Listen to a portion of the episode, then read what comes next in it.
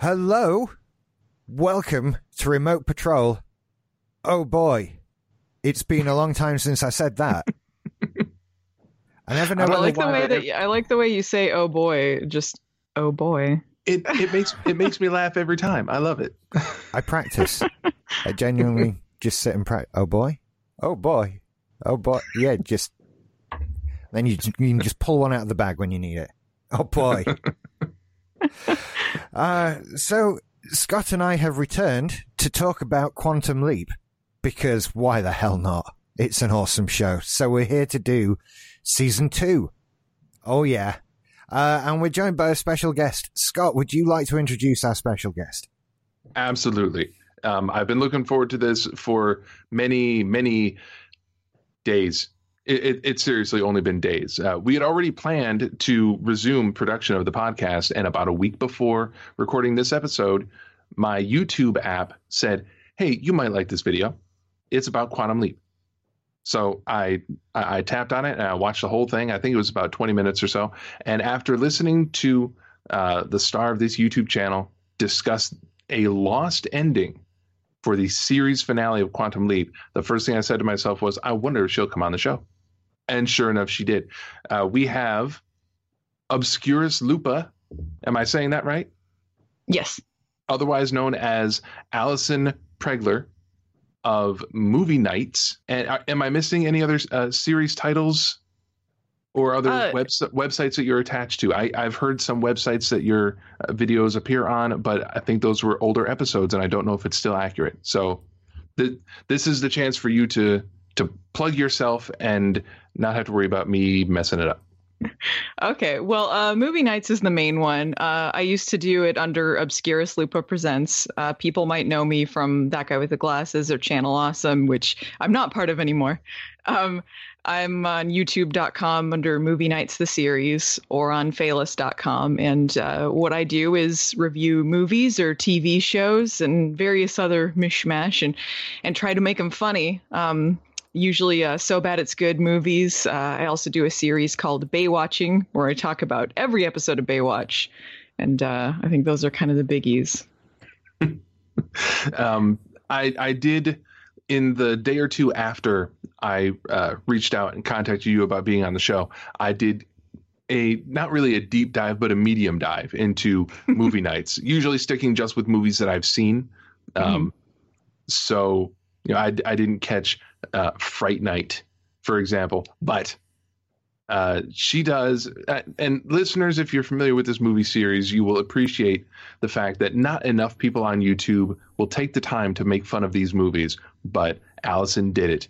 American Ninja 1 through 5. That is Oh, I love awesome, American Ninja. awesome selection of films.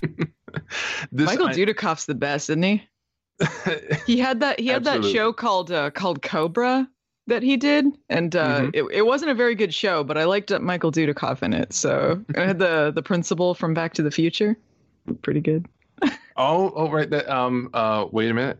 James Tolkan. Sure, I, I haven't looked Yeah. that up, but sure, that sounds right. Well, see, he. I hold him close to my heart because he was in the Masters of the Universe film, which no one thinks is as good as I think it is. Oh, it's fun. I love it. I love that film. Um, also, your review of Showgirls 2, which I never knew existed, was phenomenal. I've seen Oh, Showgirls you. too. My friend was in it. You've seen it? Your friend was in it. Who Yes. who was he in that? Or right. she? she it was uh right and i'm i'm still meaning to bring this up with her if i see her again this is a friend from university uh who went out to la to pursue acting and she ended up she got a small role in showgirls 2 and that's all we'd heard uh my friends and i and so we were very curious like how is she what role is she playing in showgirls 2 as if that's the thing but this this so we, I f- acquired a copy of Showgirls 2, watched the whole fucking movie, and she's not in it all the way up until the last maybe five or six seconds of the film, where it's What? a lineup of people in a police station, and she's one of the people in the damn lineup. You you sat through two and a half hours Yeah. to get to that. Yeah, so the whole thing. you know, you know what's weird about that movie too? Um, I feel kind of bad about how hard I was on it in the video, just because uh, Rena Riffel, who stars and and uh, directed it and wrote it and all that, she uh, she's super cool on Twitter. She's really nice. Um, and she was also an extra in a couple episodes of Quantum Leap. If you guys didn't know that.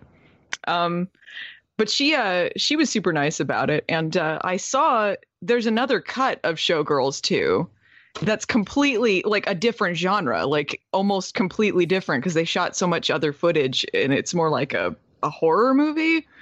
It's very strange, but I but I feel like it was a better version of it than the the one that was uh that I reviewed. Yeah, it was They- not well, a good film. They have to release it as Showgirls 1.5 and have it be a subsequent. It, it's like it is wait- released under like a, a you know alternate cut title or something, so it is available for purchase for people. Oh, okay. Rather like Wake Up Ron Burgundy, if anyone's ever heard of that. I've seen that Is as well. That's another cut of uh of Anchorman. Yeah. It's it, it's an entirely separate movie that they made just from the leftovers of the first one. Oh man, yeah, that's kind of what happened there with with Showgirls too. Did you guys know Rena Riffel was in Quantum Leap a couple times?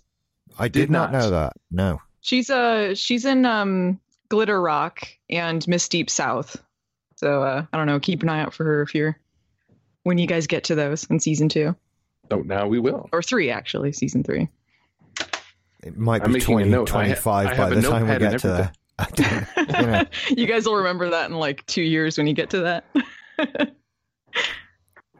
That that's not a pen. That's a syringe. What's this? This is that's a ruler. See, if you want useless Quantum Leap trivia, I know that. I have very few skills in life, but I got that.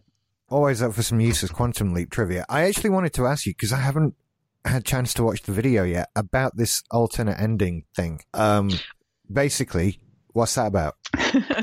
well, um, it's been floating. The script for this has been floating around on the internet for a long time because there is a, a script of this ending uh, on uh, Al's Place, which is um, an old Quantum Leap site. It's still going, uh, but it's been going for a long time, and they have all sorts of archives of Quantum Leap things, and they have some script transcripts and. Um, they had one for Mirror Image, which has this ending. And whenever he was asked about it, uh, Donald Bellisario said that it was just fan fiction, like it, it wasn't real. And I still don't know exactly why, but uh, he's always said that it, it didn't exist. Um, but we did know that there was a leak of part of, of this alternate ending um, that there is video of, which is a picture of Al and his family. And uh, for people who aren't familiar with the ending of Quantum Leap, I, I don't know if anyone's listening that uh, that maybe uh, is watching along with you and hasn't seen the ending, but uh, I'm going to be talking about that here. So sometimes we kind of come and go as far as series spoilers. I think we try to keep it a a bit nebulous for people who are doing this for the first time, but for a discussion like this, you you at least have to open up for spoilers for the series finale. So I, I would say so. Also, don't watch along with us. It's taking us ages. Honestly, just watch it. It's a TV show. You know, it's it's been around for 30 years, so Yeah. I think uh, It- I think you you can binge it. yeah, Um, okay, well, I just didn't. I can't talk about it without talking about the actual ending of it. So spoilers. Um, anyway, the ending of Mirror Image is uh, Sam leaping out uh, as himself, and the end title card that says that Sam never returned home. And uh, it also explains a bit about what happened with Al because he restores his marriage to Beth, and they have uh, four daughters together, and they live happily ever after. And they filmed another ending or an extension of that ending uh, that no we didn't know it was filmed until I uh, found the evidence here.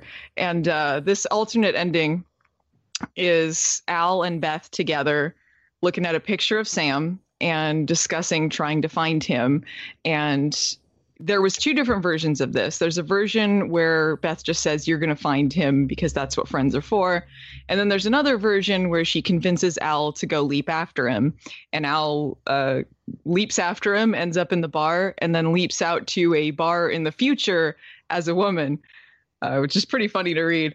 Um, I don't think they filmed that version though. I think it's just that you're going to find him because that's what friends are for because they weren't sure if they were going to do a season six or not. And uh, and I discovered that this alternate ending exists uh, because I like it was completely by accident, which is really what baffles me. Like just by chance, uh, I was buying some negatives off of eBay. Um, of just uh, production photos that they were taking during the shoots, uh-huh. and you know some TV shows will have you know production photographers, and they'll um, take uh, pictures to use for advertising or promos or whatever. Uh, and there's a lot of outtakes and things that just sit around. And uh, I bought it off of eBay. This this lot of like 1,500 pictures or something from just various episodes. And the lady didn't know that these were in there. I didn't know they were in there. And when I was looking through these photos, I was looking at the little strips trying to figure out what episodes they were. And I came across these. And I didn't know what I was looking at at first. Uh, like that, I was like, this looks an awful lot like that ending that I read that they said didn't happen. Um, and just it, it blew my mind. It took a, a little bit of time for it to sink in, and um, I ended up scanning them in, doing a video about it. Got an article on IO9. It's been uh, pretty cool. Excellent! Wow, I need to buy more stuff off eBay. I think if the lady had known what they were, she would have charged more. But right. Now it's been what, cool to hear from from other people though, the other Quantum Leap fans, because there's been a lot of people that they they like that this was revealed because it does give a little bit more uh, closure to some things. Because it, it is just an add-on essentially, but it also clarifies like it, once Sam changes Al's life, Al is still part of his life. Because it is a little bit nebulous in the actual ending if like he still remembers him if he was part of the project. And and so it's nice to kind of clarify those things. Mm-hmm. now when you when you found these photos and you made your um, your video about them is that what prompted uh, your uh, getting into contact with the quantum leap podcast or was that happening before you before you put up this video uh, I had contacted them before, and I'd ed- done some editing for them. Um, I uh, basically like those are the nicest guys, by the way. Like they're they're so cool, and uh, uh, I had contacted them asking if they needed some help because they'd they'd had a break too uh, with their their podcast for a year or so for other reasons, and uh, and they said they could always use some help doing some audio editing. Uh, so I had helped them edit uh, an interview with uh, Dan Birch, who is he was the magician in The Great Spontini, the mirror image, and so I'd done a little bit of that before that came out, and I hadn't told them I was doing it. I was kind of saving it as a surprise until I had everything scanned in, and so uh, when I put the video up and showed it to them, all of a sudden everyone was very talkative and they wanted to know everything about what had gone on there, and um, the guy, uh, the the main guy who hosts at Alby, he um, he's been a fan of Quantum Leap since since he was a kid, and so uh, and, and I am relatively new to the fandom in in uh, comparison. Like it's been the last five years or so that I actually first watched it. Um, so it's it's nice to be able to share this with people that have been fans since you know 1989 and and people that it really meant a lot to them as as children and to discover something new about it. Mm-hmm. it's pretty phenomenal. It was an example of how to to to a small degree quantum leap and to a larger degree um, you know modern social networking can really pay close attention and still bring people together because a few days after I reached out to you to invite you to be on this show um, it occurred to me, you know what? There's someone that I know that I can probably go to and say, "Hey, watch this video on YouTube. You've probably never heard of it." And and just be jealous of the fact that the person that the, the girl who made this video is going to be on our podcast when we when we restart it and it's going to be awesome. And then I open up Facebook and Facebook says, "Here are some suggestions for new friends that you can make." And about 5 people in on that list was Allison Pregler. and under Allison, well, first off, I'm saying Facebook, how do you know? I did not use Facebook to get in touch. But I, I, think, yeah, I saw you on YouTube and I used Twitter to reach out to you initially. Facebook was not involved at all. But now Facebook says, hey, do you know this person? You two should be friends. And underneath your name, one mutual friend. What? So I go ahead and I bring up the profile, and sure enough, you also know Christopher DeFilippis. Yeah. And I have been on uh, several podcasts with him on the Cosmic Potato Network. Um, uh, one or two episodes of Cosmic Potato, and then a few episodes of uh, the simply syndicated S- Star Trek Discovery After Show. Cool. Um, yeah, he's got a great voice, and he did Oh, the. yeah. uh He wrote the the Quantum Leap novel Foreknowledge. Right? I I have been meaning yes he did and I've been meaning to get a copy for about three months but I just haven't found the opportunity to make it to the uh, used bookstore that my wife and I prefer to go to.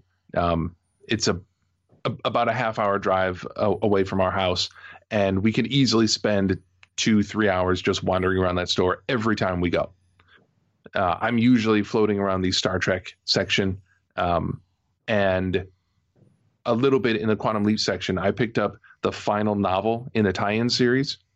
Um, oh, uh, it was Mirror something or other. Was the last one Mirror's Edge. Yes. Mirror's Edge? Yeah, Um, I, I, yeah, I've read all of them. They're. Uh, I liked Chris's novel a lot. It had a really interesting concept. Mhm, I'm. I'm definitely looking forward to get my hands on it. I know that that store has uh, a few copies of it, so I'll be able to get one.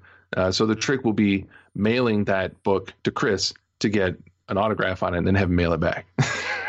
That's really cool. Yeah, I, I haven't had a chance to talk to him one on one. We've we've messaged on uh, Facebook a little bit because uh, I was also going to talk with him on the uh, the Quantum Leap podcast about the negatives as well. So make the rounds on the the Quantum Leap podcasts, I guess.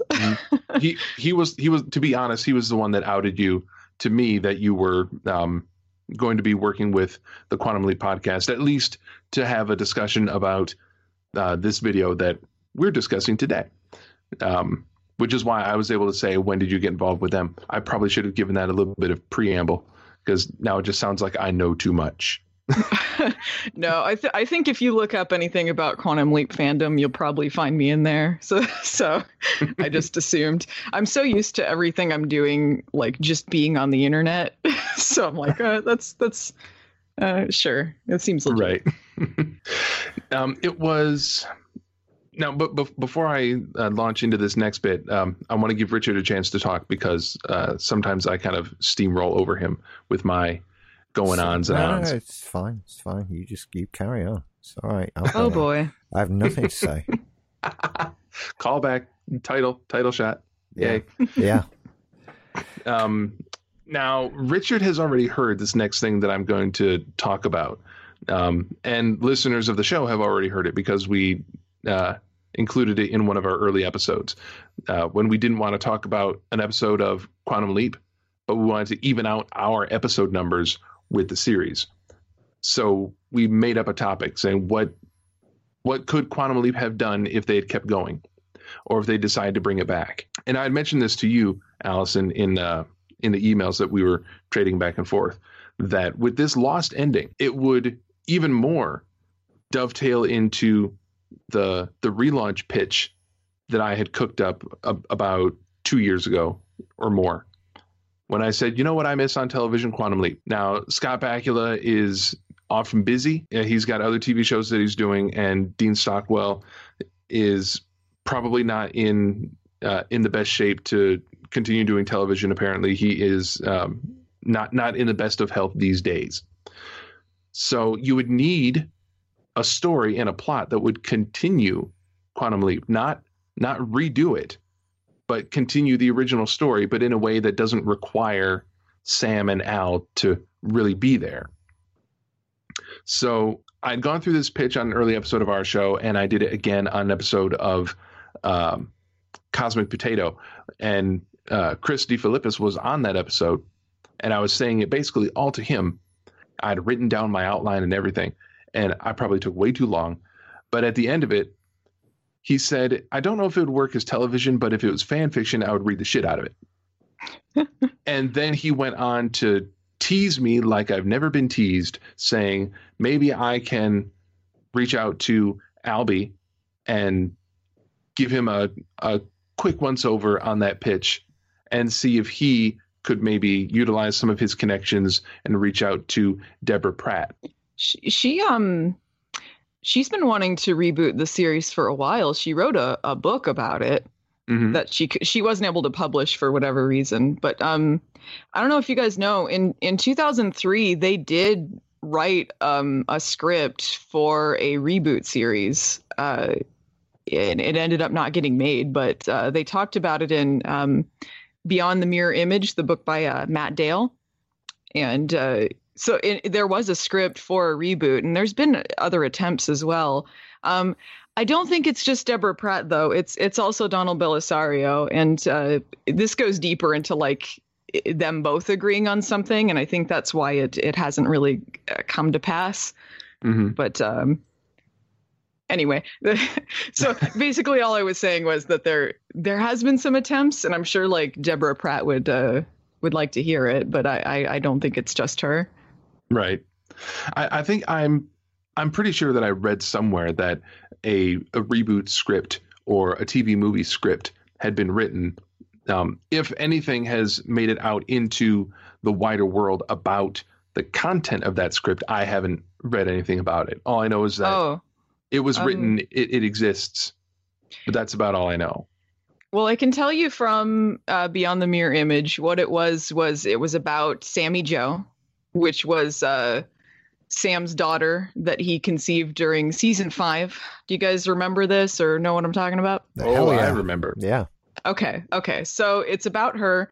They changed some details, but basically what it would have been was um Al is is working on this like he's he's rebuilt the project because they shut down the original Quantum Leap project. And he meets up with Sammy Jo at college, so they change some things about like her birth date and things like that.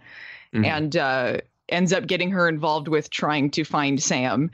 And uh so they have like uh, a couple or a few years that she leaps into, including like um, September 11. They have something involving that, and there's a little bit involving Sam himself, uh, and it would have followed her trying to find Sam.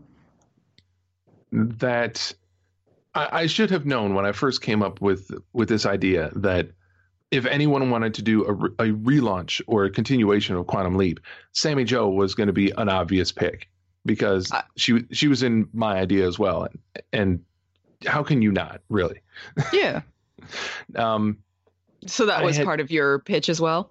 uh, yeah, it, it was um, rather than her being the one that leaps, uh, it would be uh, two people that would be leaping, and probably not. You know, I'm sure that sometimes we could have these characters leap at the same time, but if we're going to be doing, um, you know, a a short season where each episode is going to be a different leap, then one episode it would be. Um, I know I gave this I gave this character a name, but I I don't have it in front of me. I can't remember what I name. I, I come up with names within about five seconds, and I don't memorize them. So when I try to revisit stories that I've that I've cooked up in my head, I don't remember them. Um, but it would be one man from the future when the Quantum Leap project has grown and has become an international uh, uh, thing, an inter- international fixture in the world, and he is fairly high up in it, and he has decided, you know what, things would be better. We're in a lot of trouble. Things would be better if Sam Beckett had never been lost in time, because he's still out there doing his own thing, but he never comes back to the real world. No one can see him or talk to him. We just know he's out there doing things. So this fella decides to uh, break all the rules, gets into the quantum leap accelerator, and he has found a way not just to send like his body into someone else's body, but they have managed actual straight up time travel. So he travels back to what would be the present day when the show is made. And this would probably have to change because it'd be hard to get Dean Stockwell to come back. But he shows up and finds Al, who is still like a very senior member of what remains of the Quantum Leap Project. He shows up and says, My name is whatever. I'm from the International Quantum Leap Project. I'm here to help you find Dr. Samuel Beckett. Boom, credits. And as we build the story, it would be that character and Sammy Jo either alternating or together, following clues to figure out where Sam could be because he will. uh, Sam's consciousness in this pitch is what's leaping place to place. He doesn't replace anyone's body. No one shows up in the waiting room. He just kind of inhabits their body, puts the mind of the person he's leaping into kind of on pause, and puppets them around for a while until he fixes what's gone wrong, and then he leaps out to the next one. And he's been doing it for so long that all he is is consciousness, and he has trained himself to read the situation and almost in a Ziggy like fashion intuit what needs to be done. So he can show up, he fixes the problem, sometimes in like, you know, five minutes, boom, done, leap out again. And he's just ping ponging across time, fixing as many uh, things gone wrong as possible. But since they don't really have a way to track him, they just have a few clues. So the first season is Sammy Jo and this other guy following these clues through leaps to try to track down where he is. Because if they can catch him, if they can be at the right time and place when he leaps in somewhere, then they can talk to him. And when where I thought I was getting sort of clever was when I came up with the idea of we get to the end of the season and we find out that Sam is no longer leaping from one place to another, but he has been captured by Lothos, the evil Ziggy. Ooh, well, for how long though? well, well, we we can we we can we can decide that later. Maybe he's been captured for a year, or you know, maybe five, or maybe okay. was- Because I mean, maybe- like, if it was like the whole like you know twenty five years since the show, like that's a little cruel. yeah, not, not not not the whole time. He he had enough time to spend quite a while doing good leaps, but somewhere Okay, along the way, intriguing. somewhere Yeah. along the way, he got caught. You, you've got to explain those couple of years in Starfleet as well. It's going to be difficult. well, he he took a stop off at New Orleans after that, so. Right. And that that's one of the reasons why i had to make sure we we need something where we can use scott bakula to play sam but just a little bit so he can you know take a weekend away from filming ncis to do an episode to do like a season finale of this quantum leap show and then disappear again You know, I think that was that was exactly what they did with that uh, the 2003 script because he was doing Star Trek at the time. So there's a little bit of Sam, and then the rest of it was uh was uh, Sammy Jo for Mhm. exactly those reasons. I hear if you just tell him he'll, can sing, he's there in a shot. if you have a piano, you'll lure him out. Just put Yeah. a piano and a box with a with a um a stick, with a and then he'll under it. go underneath it to play the piano. That's how Lothos captured Sam, actually. There, there we go. I, I, I like that. We'll, we'll use that.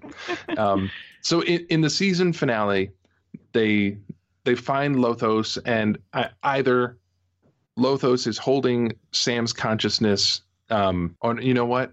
I think I had I think I'd come up with a way for for Lothos to have like found Sam's body somehow, or to have pulled his body from I don't know. We'll call it the time stream or the. well, you know, in the uh, in the season or the series finale, he was leaping as himself, so it could have just been that rather than going with the consciousness idea. You, you're, you know what? You're right.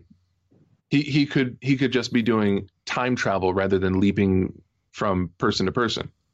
yeah, that's what he he- did uh, in the bar, and then when he went back to Beth, to Beth. talk to Beth, he was talking Yeah. to Beth as himself. Right. Okay, so we can do that. Excellent. Good. See, right. we ironed out all the problems. All right. You, you you're you're getting you're getting a story by credit on this. Okay. Good. So Lothos has captured Sam, and either Lothos will be in the present day when the show is being made, or in the future that our our future uh, quantum leap guy came from. But they track down Lothos. They have to fight several because Lothos has expanded and doesn't just have one evil leaper now. Lothos has multiple. So we'll get a nice, you know, action set piece with multiple bad leapers. At that point, Lothos leaps his artificial intelligence into the body of Sam Beckett. Okay. This is So all now a bit heroes- mental now. Right, exactly. it, it gets a little crazy at the end at the end of the season. Does this season end with finding a way to link the Star Wars and Marvel universes? It can if It's- you really need it to. um, Yeah, there's been um stories kind of like that. If we're gonna go into deep like fan fiction territory here, I, I know some that are kind of like that. The uh, did you ever read any of the virtual seasons that they did on Al's No. Place? No. Or have I- you heard of them? I did not see. I I have not. I, I'm. I know I visited there once or twice and taken a brief look around, but I haven't done a whole lot of. Uh, I haven't spent a whole lot of time on on that site. So all the cool fan fiction stuff and the news bits, I'm not as familiar with it. See, it's after we bring our guests on the show. That's when we tip our hand to how little we know about Quantum Leap. We we can't let them know that ahead of time. We, we wait Well, until let me well ask you this: show. like, I I have not listened to your show, so I I don't know. Like, uh, have you guys been watching it since like you were kids and you're revisiting it, or or what's your story with Quantum Leap? I, I watched it when it originally aired. Mm-hmm. And as did I. I it wasn't it wasn't appointment television for me at the time, but um, a, a, short while after uh, it aired on television, I did manage to go back and catch uh, pretty much everything, you know, in syndication and in reruns. So I've seen the whole series, not when it was first aired, but but since then, I enjoyed it while it was airing, but I wasn't able to watch it all the time. I filled in the gaps afterward. Okay, cool. I I uh, I don't remember it ever being on. Um, so like uh, my boyfriend Phelan, he was really into Quantum Leap, and that's why I ended up watching it. You know, about five years ago. But all I'd I'd heard the name, but it was never on TV, and I never caught it. So all I knew about it was it was a time travel show called Quantum Leap. And I thought, well, that, that name just sounds sciency. I don't know. So I, I never looked into it and uh, and when I finally watched it, you know, it was it was completely different. Just blew me away, and I just became obsessed with it. So uh, I I don't know why I never saw it on. Apparently, a lot of other people caught it in reruns, but uh, I never did. hmm I think every now and again, when the Sci-Fi Channel was was very young, they would do marathons of it. Mm. Um, I think that was one of the shows they were able to get when they were when they were still new. They would do as- like as leap day marathons and stuff like that, wouldn't they? Yeah, I know they yeah. had at least one that like Scott Bakula hosted. hmm See, I know about this stuff retro retroactively. I just looked up everything that happened, but uh, well, I didn't have cable until early 2000s. So I mean, when when Sci-Fi Channel was pretty young, like I I didn't have it, so Yeah, maybe that's part of it. But Sci-Fi Channel helped a lot of shows get cult followings later. Like there Mhm. was a show I I uh, was obsessed with called She Wolf of London, which was only like a season, and uh, it it was canceled. Um, you know, after after the single season, a lot of not a lot of people saw it until it started rerunning on Sci-Fi Channel later, and then it got like a, a cult following years after it was off the air. and now I, I've seen episodes on your YouTube channel about that, but I haven't watched them because I never saw the show. But She Wolf of London starred the female cop from Rapid Fire, right? Yeah, Kate Hodge. She was also in uh, Texas Chainsaw Massacre 3 as well. Oh, that's right. Yep, you had a clip of that on your Rapid Fire episode, and I love Rapid Fire. I yeah, will Rapid watch that. Fire's fun. I will watch that movie any day. It is so much fun. Um, and your your review of that was was outstanding. Oh, thank you. It's I got a lot of old episodes, so I always feel like oh, I, I promise I'm a lot better technically than I was back then. but I'm always glad that people are, are still enjoying the old stuff. I I did I think three episodes of a uh, YouTube series. I I'm here to tell you that your worst is much better than my best. well, thanks. Uh, well, you know what? Like, I've been doing this since um, late 2009, and so the, there's episodes that are, I mean, uh, when I was like 19, 20 years old, and so I look back at them like I can't, I can't watch these. so it's it's been a long journey, but uh, I do love Kate Hodge. You know, speaking of like Sci-Fi Channel in its early days, she she was in that um she was in the sequel to The Hidden with Raphael Sbarge, uh, and that aired on Sci-Fi Channel when it was really new. And it's not it's not a good movie, but it's fun. It's that's another one I reviewed. But uh, like the original, The Hidden is really good, and uh, The Hidden Two is just a, a shameless copy, but does it so badly, like it's it's hilarious. It does it so badly that it, it's better than the original. Uh, because of its badness? No, No. not quite that bad. Okay. No, Kyle MacLachlan's great. If you guys haven't seen The Hidden, it's a it's a really good uh, sci-fi movie. I don't. If I did, it was quite some time ago, but I'm I'm not remembering it right now. It's where Kyle McLaughlin's uh McLaughlin. I don't know how to pronounce it. But anyway, he's a McLaughlin. McLaughlin. Yep. He's um he's an alien and he comes to Earth to get uh I believe it's a bad alien that has landed and he teams up with a cop so it's like a buddy cop but one of them's an alien um but it's played completely straight um it's him and uh Michael Nouri and uh lots of gooey alien goodness. Uh, Claudia Christian's in it. Um, she plays a, a hooker that the alien possesses, so the alien kind of body jumps. It's uh, it's got some really cool practical effects in it. Well, as uh, as the former co-host of a uh, Babylon Five discussion podcast, you know I'm always there for Claudia Christian. She's great. She um she was in uh this other movie I did that was it was or I reviewed. I wasn't in it. Um, it was a, a movie called Strays about uh, a pack of domesticated cats that go feral and kill people. like they've taken over a house and so it's a bunch of like little tabby cats that are like killing people and and she's in it um spoilers i don't know if you guys care but she dies and uh she's just knocked over a balcony by like a cat pouncing on her chest hilarious I I'm pretty sure. Yeah, I I just brought that up on uh, IMDb on my phone, and while I've never seen Strays, I know that I saw uh, the case for it back in my old days of working at an actual brick and mortar video store. awesome To give our younger listeners uh, a frame of reference for when this was, I was working at the store when DVDs came out when they started. Oh, we were had- people confused a, a, a little bit. So, some of our uh, some of our let's say more mature customers didn't know what's with this rack of twelve CDs because that's how many that's how many movies we had on DVD when it started. We had a dozen, and it slowly grew from there. All the rest were on video cassette. Ooh. Oh man, I was uh I was working at a video store when Blu-rays were coming into fashion, and uh, a lot of old people very confused by that. We had to explain to them, we're like, okay, you know, this is a Blu-ray, right? Like, you you need to have a Blu-ray player to play this. It won't play in a DVD player. And uh, you know, about like fifty percent of the time, they were like, oh, I gotta go back get a DVD. Or they would say, "Yeah, I'm sure it will work," and then they come back like four hours later, it didn't work. Oh no! Most of the time they believed us, but they would get confused over a lot of stuff. Like I remember a lady coming in, she was mad because she she accidentally got the remake of Fame rather than the original Fame, and she's Oh, like, "This is an imposter. It's an imposter movie." One of my favorites was when the lady came in returning her VHS copy of American Beauty and telling us that we shouldn't have that available. It's pornographic.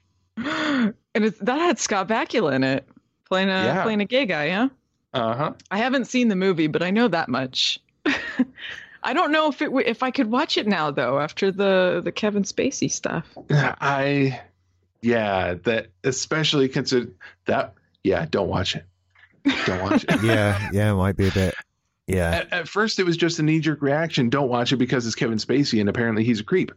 Uh, but then there's the fact that his characters, uh, you know, He's perving on on young girls, isn't it? yeah, it's he's got a Yeah. crush on his daughter's best friend, who's Sweet. probably like 16 in the film. I think I can't remember how old the character is. I don't want to think about it too hard because it's just. Yeah. Have you guys like dived deep into like the Scott Bakula or Dean Stockwell movie catalogs? The- You guys like looked into any of their stuff?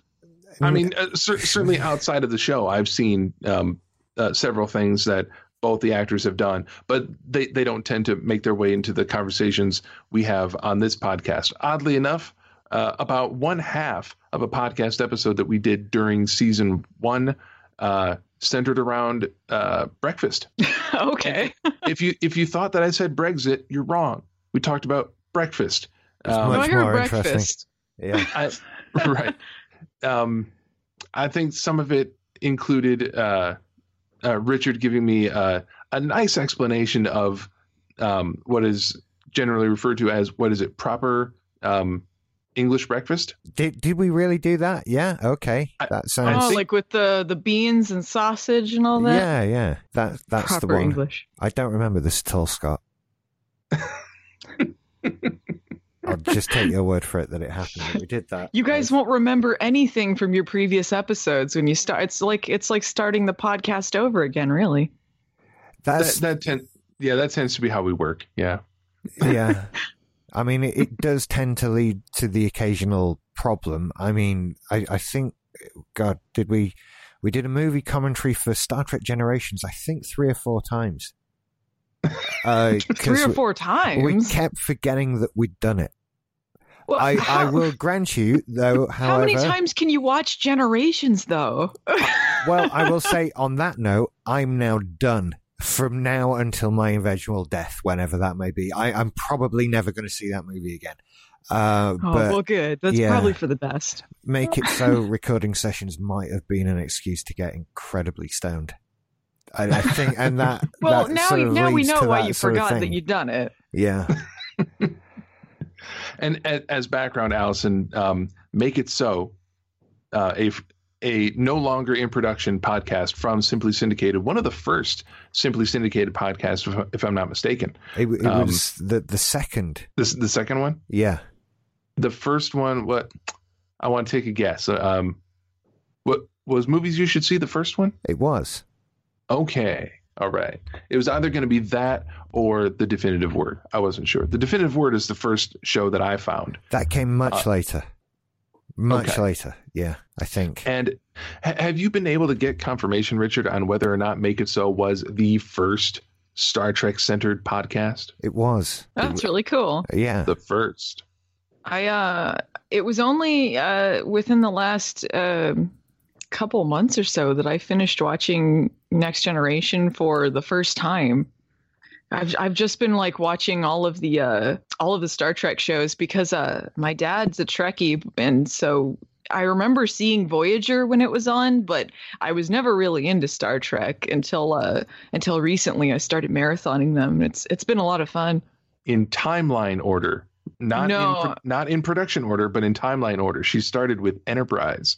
Oh no! Well, I wasn't even doing that because of timeline. I just watched Enterprise first because I like Scott Bakula, but Right, right. it But it hasn't it- even really been following that because it was uh, it was Enterprise and then it was Deep Space Nine, and then Oh, it was Next hmm. Generation, and now I'm watching the original series. so it's been all over the place. But luckily, uh, I've been watching him with Phelan, and he uh, he knows like he watched Star Trek growing up, so he knows what's going on. So I'm like, wait, who are these people? Why are they fighting? What's going on here? I I get I get that all the time. Um, my my wife had not watched much Star Trek before we met, so uh, one of the ways that we would spend our evenings um, when we were dating, and then you know all the way up through till today. Um, and th- this would have been um, 2014 um, when we first got together, um, and I moved in like six months later. And about that time, I said, "You need to watch Star Trek. It just has to happen." Um, now, because I was born in '79, I was I was there. I was eight years old when Next Generation came out, and the whole family watched it. That is my Trek. Now, Hmm. I consider Deep Space Nine to be my favorite, but Next Generation is the one that I can quote. That's like the comfort one. Right, exactly. I'm I'm in the midst of another rewatch of it right now. I put it on the background if I'm doing uh, you know Photoshop work or uh, if I'm doing some of my uh, uh, graphic design uh, contracting gigs. I'll just have Next Generation playing off to the side and just listen to it. Nice. Um, so we we burned through Next Generation uh, pretty quick. Deep Space Nine, uh, at not as fast as Next Generation, but but pre- pretty good. Voyager, we've been working on that one for at least two years. Oh man, I totally understand. I just finished that before the original series. Like I hadn't watched it since I was a kid, so I didn't really remember a lot about it. But rewatching it, man, what a mean show. It's mean, right? And it's, sometimes it can be mean. Uh, other times, I think it's just the worst offender as far as Star Trek goes. And this is absolutely a quantum leap discussion. It's not. Um, it, it, leads into Enterprise, which has Scott it, Bakula, star right, of Fun Trivia, Quantum Leap. See, bringing it back around again. That's like the third time that you've that you've tried to bring us back on track. You're going to fail. Uh, Voyager is the worst offender uh, in Star Trek when it comes to uh, writing the characters acting out of like character. People. Oh yeah. I mean, they they try to establish who a person is, but they will act wildly out of character whenever the plot uh, calls for it. Or man, I couldn't tell you who the hell Chakotay was outside of he has his he has a medicine bundle, and he says a Kuchi Moya, mm-hmm. and he he falls asleep in the background. he is my least favorite Star Trek character. He could have died several times over. I'd be really happy. And yet when, he did I'd, not. I'd have killed so many people on that ship. Just week one. Oh yeah. You know, Just, I'd okay, been the you, creepy you guy out, that kept locked out. up. Like yeah, this is Rich. He he decided to kill everyone when he found out we were trapped here. So go ahead and pitch Chakotay and Harry out the window and keep the human doctor instead of them. I mean, come on. If for no other reason than the fact that the guy who played the doctor in the pilot, excuse me, in this in the series premiere before he died, um, you know, ignominiously about halfway through the show, uh, he played a guest star on the season three episode "The Hunted" of Next Generation. Oh. And he, and I he find was, that hilarious. That character is simply called Human Doctor. They don't even bother giving him a name before he's killed by the giant jellyfish. Everyone's hanging out eating corn on the cob. What was that pilot? They set the uh, tone really early what you were getting into, didn't they? Oh, yes, they did. Yes, man. let's start. Let's start a Voyager podcast. Let's complain about it. Man, what a bad show. Uh, you know, uh, the actors were really talented. Um, so I don't blame them for any of this. Like, um, I, there was some strong episodes. If it was like Robert Picardo or Jeri Ryan, like they were the strongest uh, characters on that show. But man, it was a slog through a lot of that. Yeah, I I it, realize now I haven't watched it ever with Allison, which is confusing because my girlfriend's also called Allison, and that in this context is the Allison oh. to which I'm referring to. Okay. okay. Don't worry. So that's the yeah, and we what we're now what 13, 14 years, and we've never watched Voyager together. And Allison's a Star Trek fan. That has never been a problem in our relationship. It was she's always been a Star Trek fan, and is well, remarkably well, remarkably knowledgeable about it but we don't what, like what Voyager. Are, what are what are your feelings on Enterprise then? I I feel I have a lot more time for it than generally people do. Um, and I have fond memories of watching it. I was at university when it came out, and rather than waiting for it to be on British TV, which I don't know when or if it, it must have been on, but I don't know when it was, I was downloading them off Lime LimeWire at the time, uh, I think. And basically, what would happen is I would go back and visit my parents' house every weekend where they had broadband because broadband was only just a thing. Download the week's worth of TV for everyone, drive back to Leeds, and we'd all sit and watch TV on my computer for the night. And Enterprise was one of those shows. And we, of course, mm. had the, you know, I, a lot of my friends were big Trek fans, and we had that moment of, that's not really the theme song, is it? That it's just for the. It'll be just for the pilot theme song. it'll be just for the pilot. That's not what they'll really do. And then that moment when we all gathered round again the next week to find out was it just the? Oh, it wasn't. Oh. It's ah. been a long road. and and so, you know, yeah, I have fun memories of Enterprise, and also Scott Bakula being in it also helped. Mm-hmm. And it, mm-hmm. you, I was, but I, I must admit, I, I was just always waiting for it to really somehow. I, I think they wish they could have done with it what was just done with Discovery, but they didn't, and it, yeah. around season four, it started to get better. Like if that was how they had started the show and then gone up from there, I think it, it would have had a better chance Yeah, because they were starting to do some better things with it. I, I feel like, but uh, it, it was but an yeah. odd time. I mean, season season one was great. I, I would argue that until Discovery, that was the best season one of any series of any Star Trek series. Uh, season two was just a complete and total waste of everybody's time and money. is, Uh, is that the one that had the Pon Farr episode in it, I think so. where she's running around like some kind of sex Yeah. school? Yeah. It, the, the, it was a very bad series. And then season three, uh, they suddenly realized that there was this other show called 24 and that everyone had suddenly realized you could make a whole series be one story. And I, I think that's where we, when we started to get the Xindi stuff and Star Trek started being non-episodic and it, Oh my gosh, you could totally tell. Yeah. You know, it- it- 24 and and post 9/11 television. Um a lot of it was very like allegorical to fighting the terrorists and I think Mhm. 24 was was part of the reason a lot of TV started mimicking that and you could absolutely tell in in season 3 of Enterprise that what they were doing with the Xindi storyline and, and it was exactly that. Yeah. Uh, and for that reason, I find season three of Enterprise is probably the least watchable of any series of Star Trek because you you've got to watch it's the whole kind of thing. mean. It's it's got that same kind of Voyager vibe, doesn't it? Yeah. Um, I- you, you, I never felt easy watching it. It wasn't great stuff. And, and Enterprise had some great episodes, but not enough of them. The one the one with the uh where he's got the the memory thing going on where he he can't remember new things, so every day it's it's a blank slate again. Mhm. That was a really good episode. Yep, they had a Borg episode. They had a Mirror Universe episode. Tons of great Those stuff. were good. Yeah. Season three was my favorite season of Enterprise. Well, you, Oh, you no, just we got a disagreement. Scott. Yeah, it's just wrong. I, I feel like season three, I think, was better as far as like um getting their act together a little bit more, like being more cohesive with things. Mhm. Um I feel like uh some of the sexism was really amped up.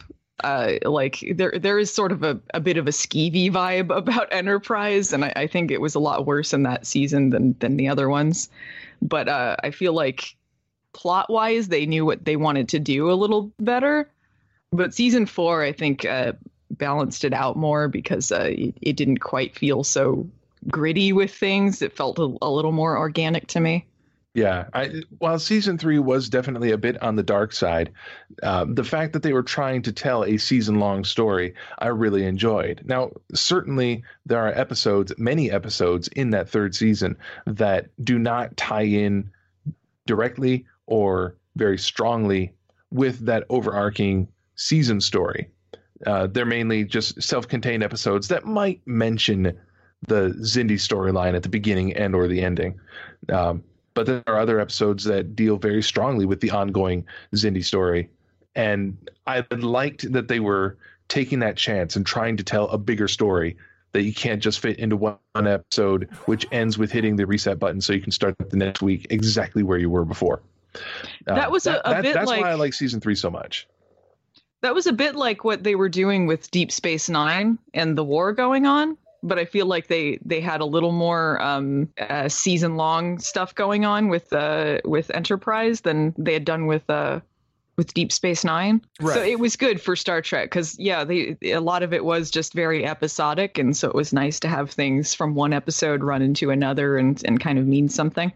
Hmm Uh, on Deep Space Nine, it was they they had the Dominion War storyline going on in the background, and they would touch on it every couple episodes. You would have it deal with the Dominion War, and then you move on to other things. Whereas in the third except season, until like the end of the series and then they were able to have like a string of episodes that were right, about it which is i guess sort of the whole season of uh, enterprise for for three yeah. Um, and when you get into season four of Enterprise, they had they clearly learned a few things from season three. They said we don't want to do just you know forty two minute stories that are contained between the two sets of credits and that's it. they wanted to take their time with some of these stories, which is why some of them are uh, you know two three episodes long. Um, but they they knew that the Xindi story didn't didn't play out as well as they had hoped. So instead of trying to do another season long story, they said, well, let's tell bigger stories, but let's just do a bunch of smaller ones rather than one that takes up the whole season. And I know a lot of people really enjoy season four because of that. Um, I enjoy it as well.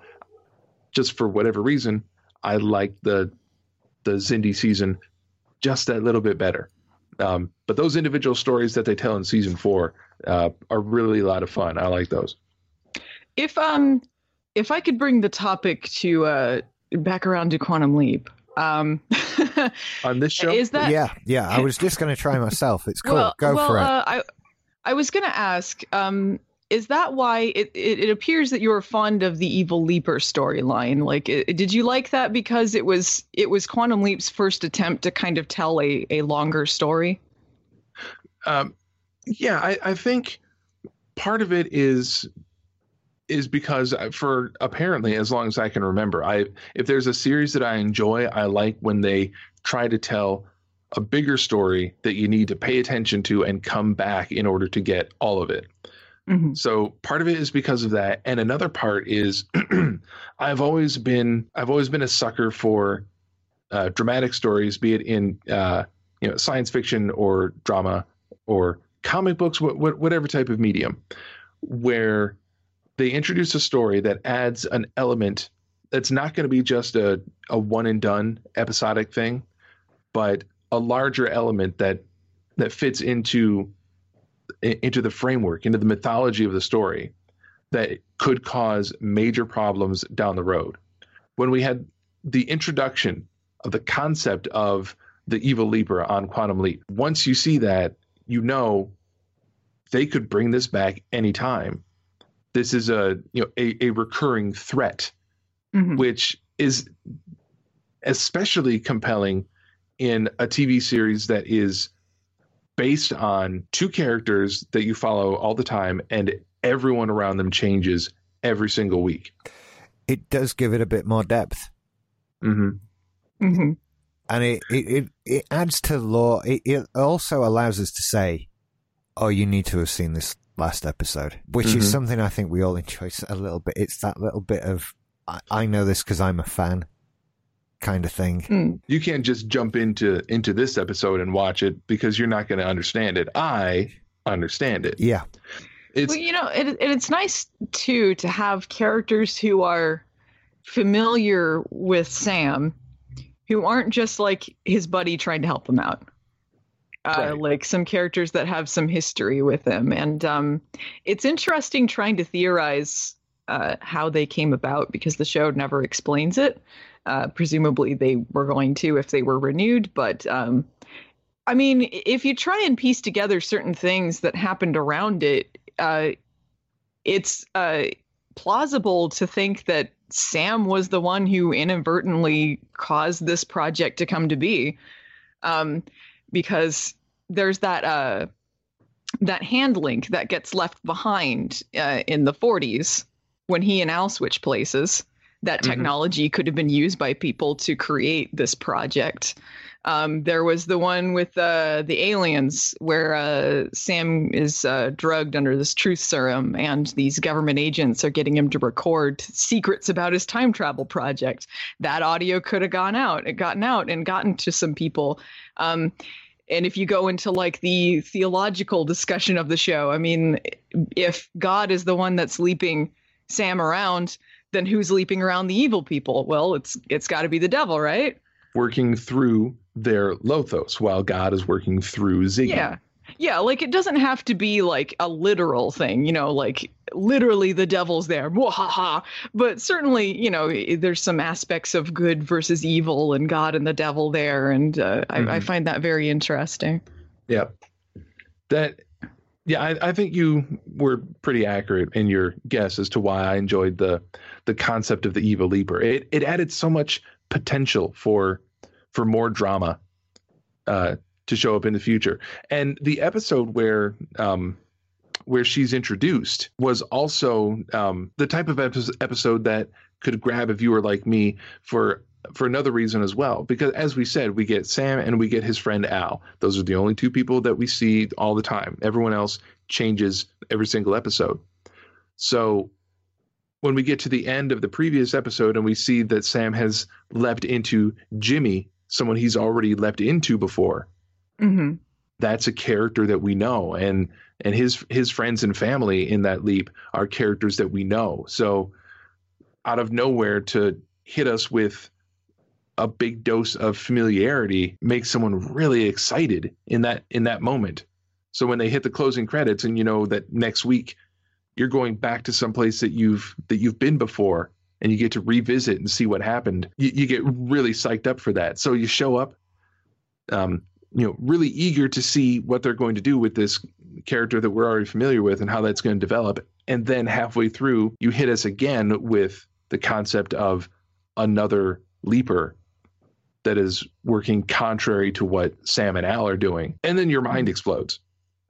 Because all the different possibilities that they could that they could open up with this type of story are are laid out in front of you and then you get sad because it's it's quite a while before they come back and they only come back once Yeah, well, it was a two-parter at least.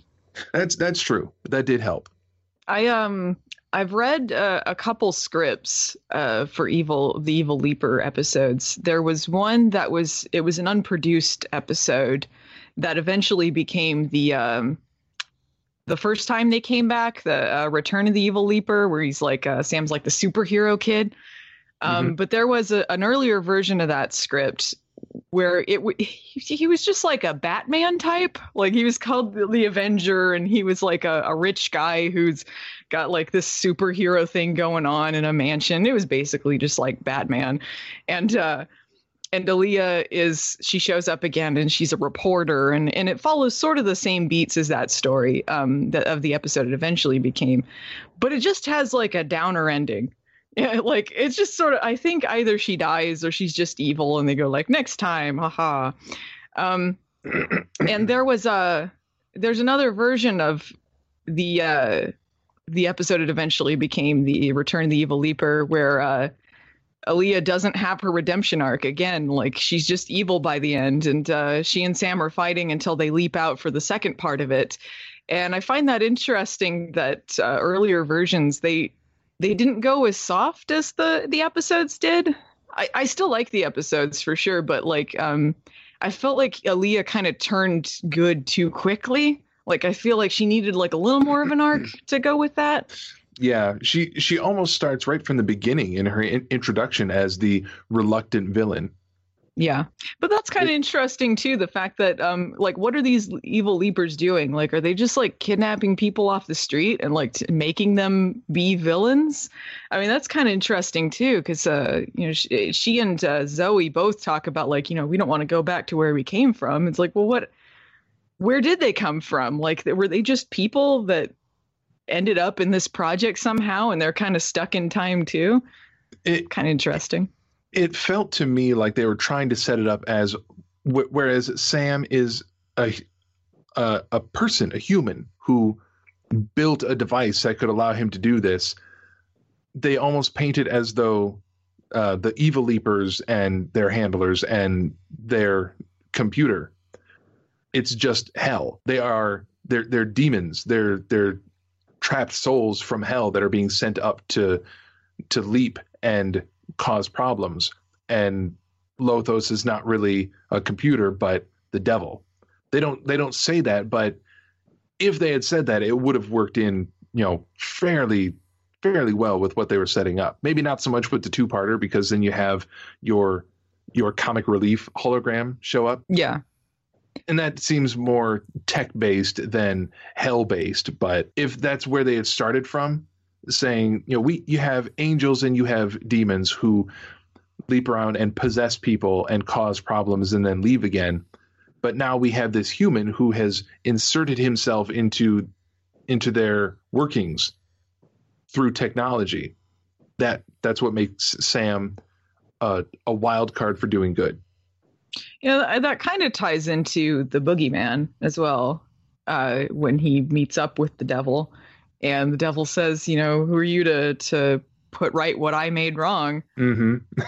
Uh, so it kind of ties into that. I, I never really interpreted it as as quite so literal as being from hell. Uh, I do find it interesting that they always refer to the computer like the computer's in charge. You know, like Lothos isn't really happy with this, or Lothos says this, or whatever, and like it's not like at at Project Quantum Leap Ziggy is in charge. Like Right. Ziggy is the computer, but it's not running the show. So I, I kind of wonder about the the Lothos thing. More things that they could have explained if they had done a season six, or if they want to pick up my pitch, they can explain it there as well. hmm because we'll we'll end that first season with Lothos escaping somewhere, who knows where. Uh, Sam's body uh, leaps away to who knows where, so he is lost again. And then, yeah, that's right. It did take place in the future because it, I didn't. I did not take the time to explain how this would happen. I just think it would be a fun cliffhanger, where the season finale ends with they're they're in the evil quantum leap uh, facility, and their accelerator activates and a person shows up in the evil quantum leap accelerator and it's Alia. And everyone says, Oh, it's the evil leaper Alia. What's she doing here? But instead of it actually being Alia, it's Ziggy in Alia's body saying, You can't go back to 2018. There's nothing left. Unconscious. The end. I have no idea where that story would have gone, but I just thought it would have been a, a wicked fun cliffhanger to bring people back for the next season. You got to write this fanfic, man. Netflix, are you listening? Anybody? I, I feel like if they if they did another Quantum Leap, I would rather it just be a a hard reboot. Um, not that I wouldn't want to see them again because I, I'd watch the hell out of it, you know, if it had Scott Bakula or Dean Stockwell or whatever. But I feel like um, it's just very different how TV is made nowadays, and uh, it would just be a very different feel. And and also, I feel like it'd be a little sad to to say that Sam was just gone for 25 years and Al's still waiting for him and all that. So I, I don't know. Like I feel like maybe a fresh take would be preferable to me, but who knows? When I come up with storylines like that, I know that I turn a little bit sadistic because I I I look for ways to put the screws to the characters that we love and Mhm. and just really shit on their entire day because there's a lot of drama to be found there. Uh, maybe it's not always good drama, and maybe that's why I have not found much success as a writer. But that's that's the type of story that I, I like to see on television is to see the characters go through the worst things possible. So when they triumph, it's that much bigger a victory. Mhm.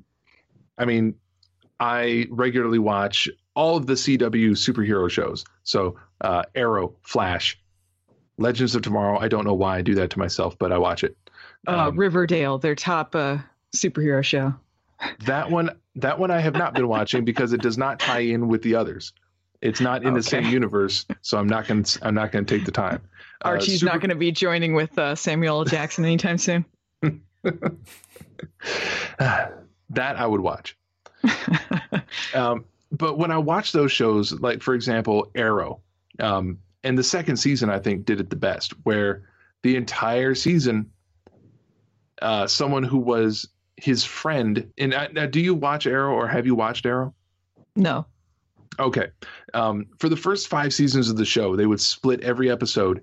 You would have stuff going on in the present, and then you have a scene in flashback. It jumps five years back to tell the story of how Oliver Queen became the Green Arrow. So the premiere episode of the show has him returning home to to his city after uh, five years uh, being lost. He was in a shipwreck, and five years later he comes home. And during that episode, you get flashbacks to when the shipwreck actually happened, and he washed up on uh, on an island in the South China Sea. And those two stories run parallel for five seasons. You see him fighting crime in the present day, and you see him growing and learning to become a vigilante in in the previous five years. They introduce the character of Slade Wilson, who in the comics is uh, Deathstroke. They introduce him in the first season, and they're friends for that whole season. In the second season, things go sour and they become enemies. And that's happening at the same time that the present day story has him returning and just destroying Oliver Queen's life all season long. It's it's sad and it's mean and it's depressing, but when you get to the end of the season and he finally emerges victorious, it's like I said, it's that much bigger a victory because you've seen the character so utterly destroyed during the course of that season. Mm-hmm. Yeah, I, I mean, I'm I'm starting to wonder if there if I might have a problem that I enjoy stories like that so much. no, I, I, I, I like stories that are very angsty or dramatic. Like my favorite uh, Quantum Leap is uh, Shock Theater when he's in the mental asylum. Um, that but. I I don't love the alphabet rap. That alphabet oh rap man, is on that's my the number ink- one reason to love Shock Theater. Yeah, it's brilliant. That ABC rap, so good. I, Um, I'm I'm certain that when we get to that episode on this podcast, I'm going to appreciate it more because it's not like I've seen that episode recently. Oh man, I love the hell out of the ABC rap. I'm sure that I've matured to the point where I will appreciate that scene the way it should be when I get back to it. Yeah, but I, I love stuff like that, like the really dramatic episodes, but I like it to be the exception rather than the rule. Like, I don't want the entire season to feel heavy. Uh, so that's why I'm kind of uh, weary of, or leery, I guess, of, uh, you know, some shows that, that have arcs that are just depressing the whole time because I, I would rather have it, uh be a little lighter and, and then when it gets dark, it really hits you. But So it, it, of- it just so- depends on the format. So Game of Thrones is not your favorite show. No, no, not at all. yeah, you'll. It, it's hard to find shows that are less than a twenty-year vintage that I am watching currently. Um, I'm watching Riverdale. I I do like Riverdale. Um, but I mean, like, uh, for mo- for the most part, most of the time I'm watching things like I'm just diving deep into things that are you know 20 30 years old like uh, right now i'm watching uh Tenspeed and brown shoe which is a a short-lived detective show starring Jeff Goldblum and Ben Vereen, um, which I just think is hilarious. But uh, nobody else is watching this right now because it's uh it's 30 years old. I, I know I've heard of it. I, I heard it mentioned recently. I think it was on one of the podcasts I listen. I, I subscribe to like 30 or 40 podcasts, so it has to be on one of those. okay, it's I- uh, it's fun. I haven't seen it. I well now I'm gonna have to look it up. well, the pilot I know is on YouTube, so at least there's that. Oh, okay. Oh, that'll work. If it's on the torrents, then I will. Gra- not that I, not that I uh, uh, condone the use of torrents at all. No, no, of course not. No, I'll find it. Have you guys been uh, been watching the uh, the Quantum Leap Blu-rays, or have you were you watching the old like Universal DVDs? um, I, Richard, I, go ahead. I have the DVDs. Mine are just a shitty digital DVD copy now. I can't get the Blu-rays here. Oh, okay.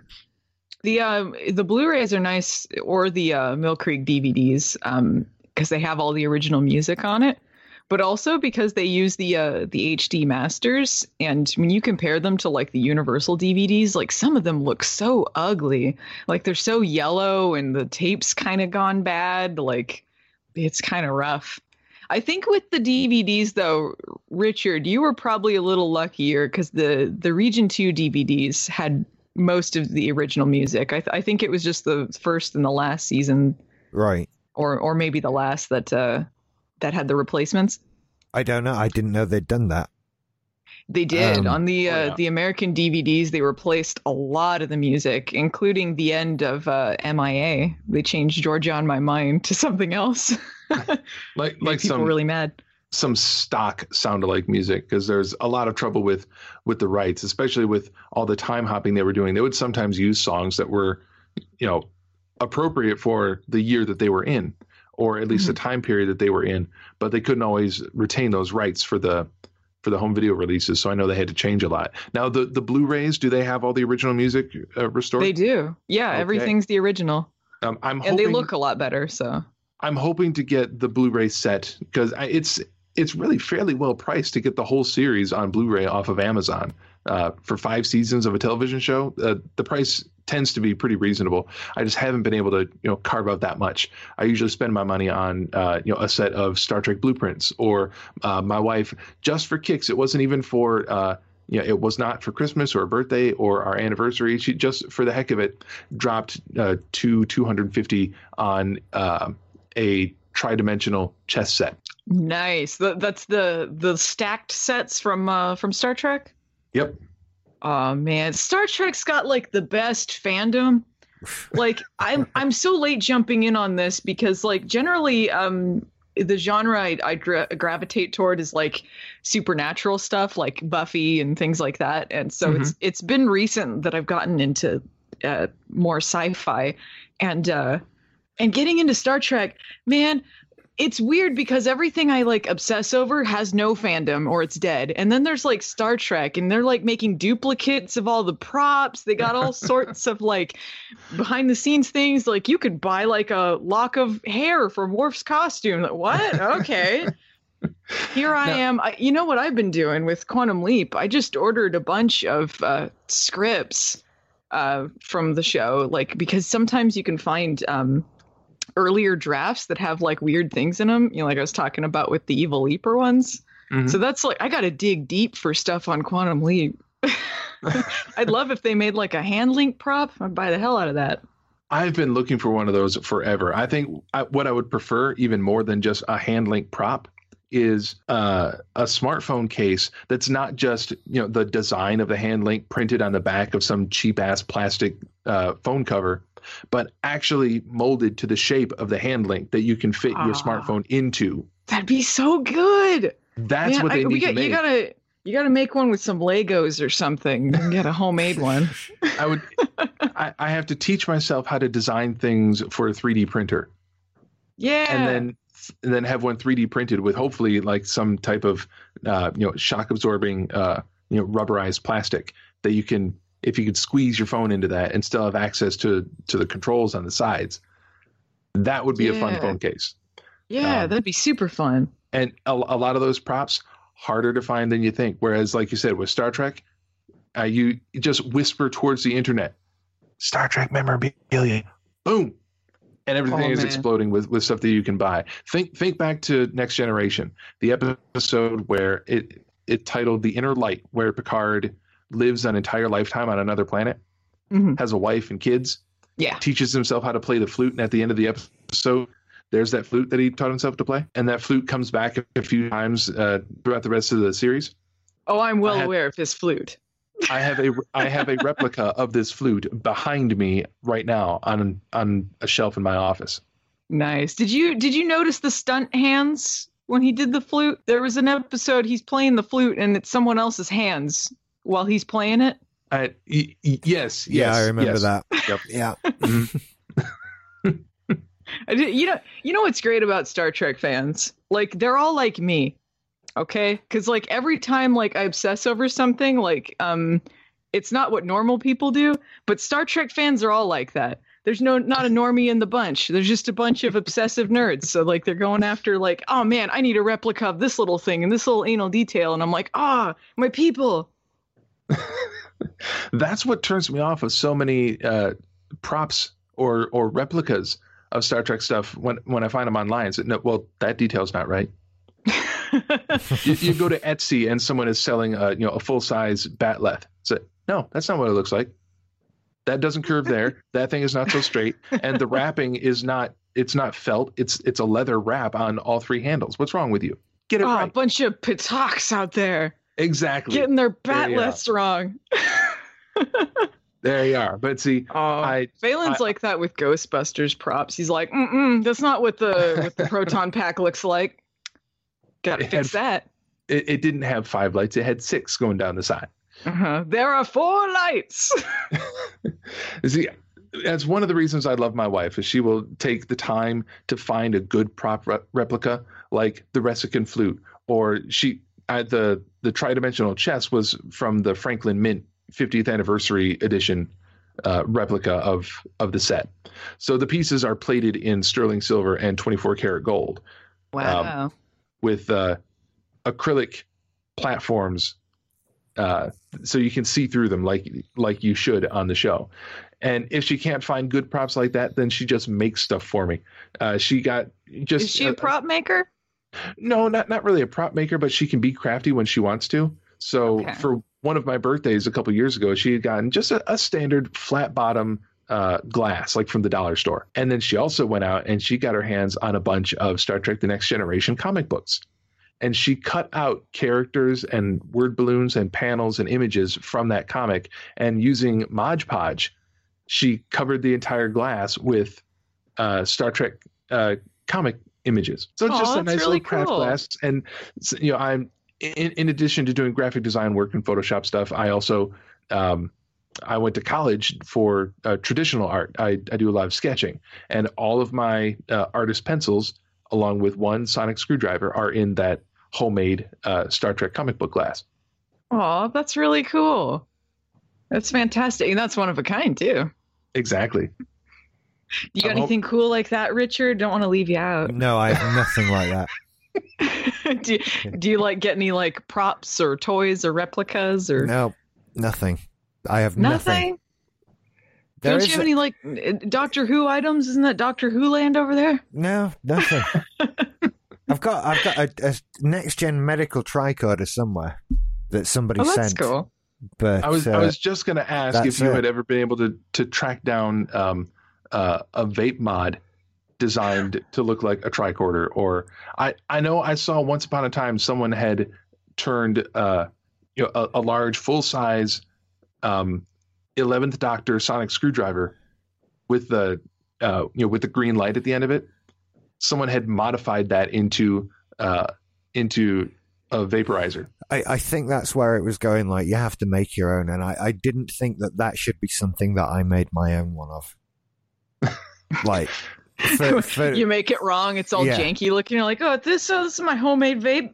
well, more more sort of a sort of avoiding explodey face kind of things. I, I you know, I, I much prefer like official products made by people who know what they're doing, so that I don't And- explode.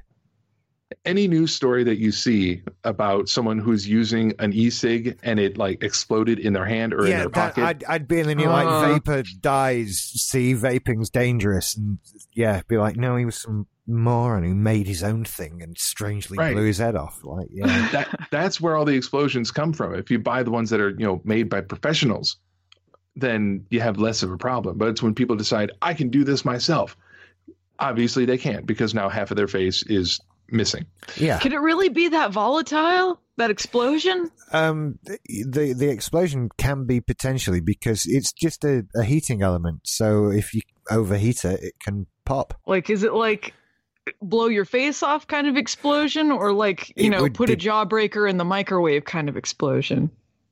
It would depend on a lot of stuff. But I suppose Hmm. one could rig together some sort of thing that could cleanly remove a face. But This you- this seems like there's a, really a no need to be- MythBusters Yeah, mystery here. you'd have a hard time doing it with an actual product that have all kinds of safeguards and stuff built in. You know. Yeah, yeah. But wow. That's that's about as far from quantum leap as I think we can get. yeah But I, Sorry, I I'm very distractible. It's okay. So am I. It's it's fine. Uh, but I think we should wrap the show because we've been a while. Uh, but it's good to be back. Hey Scott, hey richard it's good to be back. yes it is i did not know that we were uh, installing that call and response but but yes it is. It's okay. I it was a spur of the moment thing. It didn't work. I'll I'll make a note of that and move on. we'll plan it out for next time. Oh, by the way, I have an outline for for future episodes, so it won't be tangent filled, uh, meandering conversations that end up talking about proper English breakfast. We won't have that starting with season two. We're going to have a structure. You keep saying it, and I'm gonna have to go and have proper English breakfast, which is no good because it's ten thirty eight at night here now. but Yeah, I think if you if you just look for sections where we start talking about Star Trek, if you skip forward about 15 minutes, you'll probably be able to cut out a, a good chunk. Oh, it'll be fine. I do very little editing. But thank you for Okay. listening, everybody. I hope you enjoyed the show. And thank you for joining us, Allison. It's been a delight. Thanks for having me. No Uh, problem. we're gonna all. we're gonna extend to you, Allison, an open invite. If there are any episodes that you especially like of Quantum Leap, let us know what they are. We will bring you on to discuss those episodes when we get to them. Sure, that'd be fun. Hopefully, we'll all know which episodes those are and when that's happening. Uh, and yeah, we'll be better organized from now on. I promise. Yes. I'm promising everybody there. and So the entire world. And so, yeah, all that remains to say now is thank you for listening. We'll be back another time with more remote patrol. Oh boy. See you later. That's from the oh boy bag I keep on my desk.